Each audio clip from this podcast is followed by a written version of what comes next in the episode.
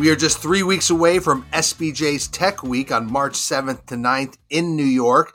Visit the events section of sportsbusinessjournal.com to register. And remember, let me know if you will be at the Daytona 500 this weekend, as I'd love to say hi.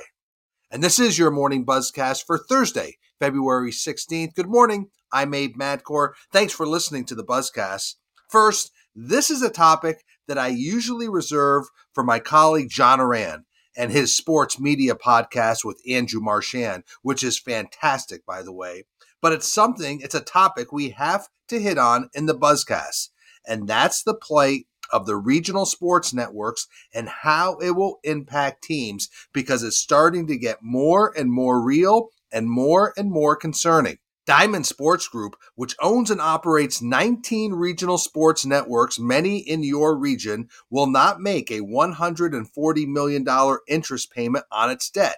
That is likely to lead to a bankruptcy filing, and that means a great deal of uncertainty for Major League Baseball, the NBA, and the NHL and its teams. While it's missing this payment, Diamond Sports says it's still talking to the leagues and its creditors to come up with a deal to continue to televise the games on the Bally Sports networks across the U.S., like Bally Sports South, where I am in Charlotte, North Carolina.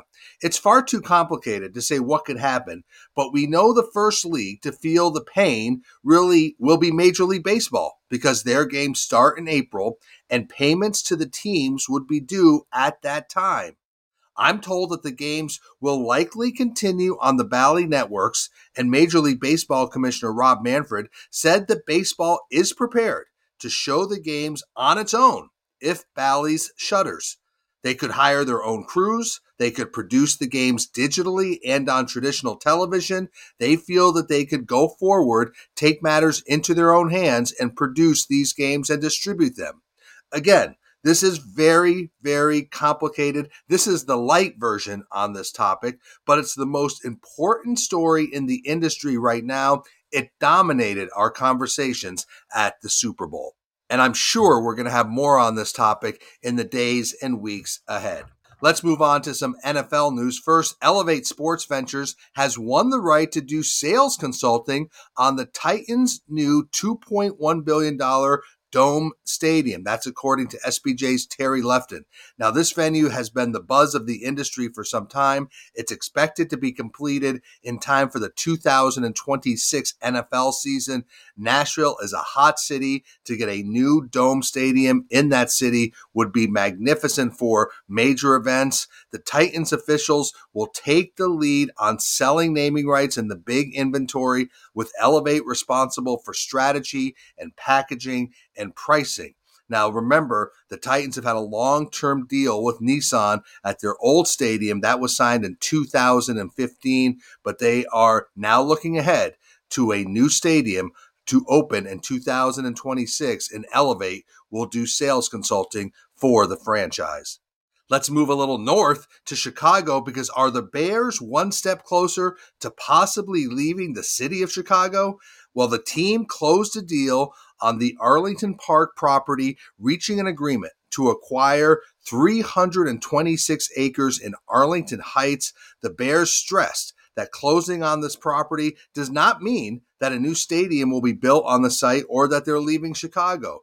But they did pay nearly $200 million for the land, and everybody expects the team to move ahead on a much talked about mixed use development complex and a massive marquee stadium that could host events like the Super Bowl or the NCAA Final Four. So, this is the first big project for new CEO Kevin Warren, as now the team will look to the state and the county for help to build the project. But this is a big step for the Bears in closing the deal to buy the land in Arlington Heights and staying with the NFL, how many of you have been to a New England Patriots game in Foxborough and waited in dense traffic along Route 1 for hours?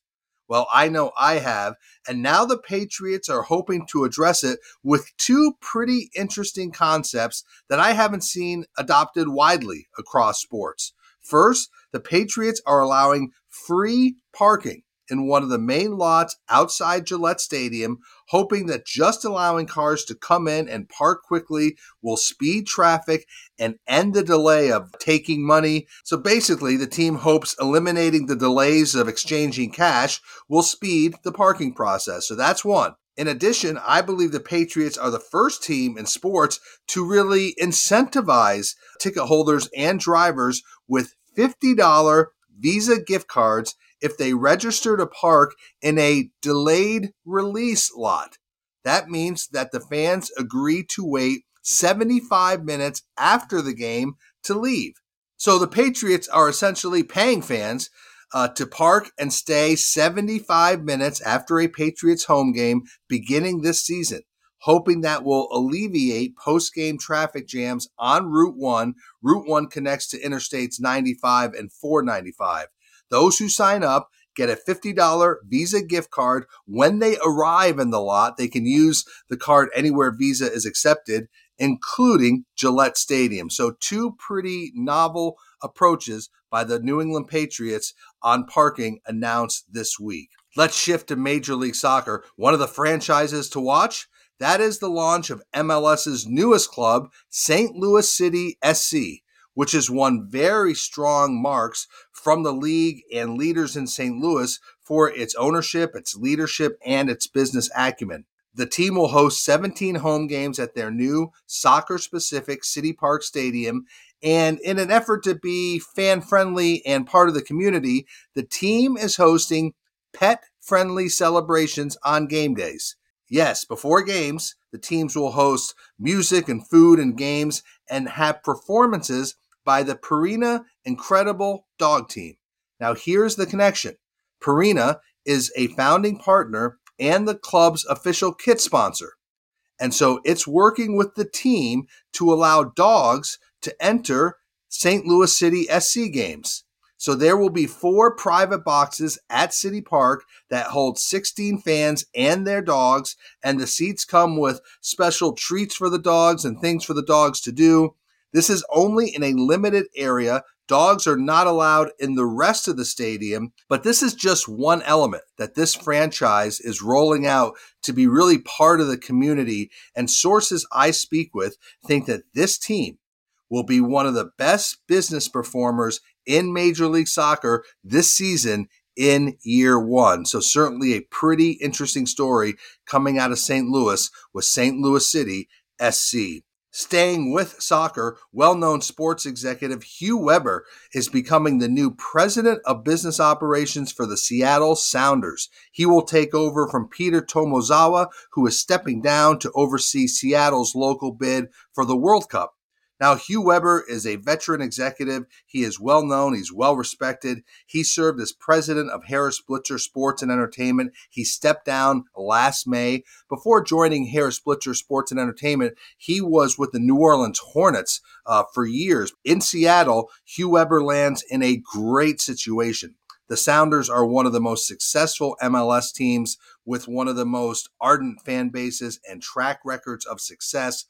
Seattle is a crowded sports market, but the Sounders have clearly defined their role in that market, and Hugh Weber will find himself in a great situation with a great brand with the Seattle Sounders. And we will end on this as Rich Paul's Clutch has its own sports line. Rich Paul, of course, is Clutch Sports CEO and the agent to LeBron James. He is teaming with New Balance on a new sportswear brand named Clutch Athletics. It will be targeted to young athletes and launched in late April.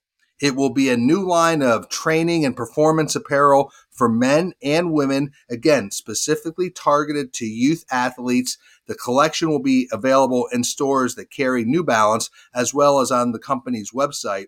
But Clutch Athletics, one of the few new brands launching targeting young athletes. And I know I've mentioned it a few times this week, but for you loyal Buzzcast listeners who are not subscribers to Sports Business Journal, well, we set up a special offer just for you.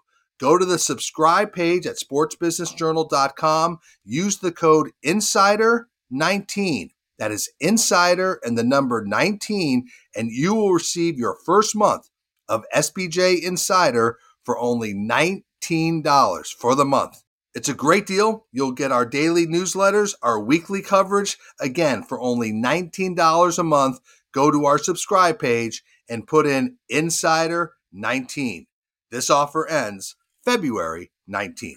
And that is your morning buzzcast for Thursday, February 16th. I'm Abe Madkour. Thanks for listening to the Buzzcast. Thanks for spreading the word on the Buzzcast. Stay healthy, be good to each other. I'll speak to you tomorrow.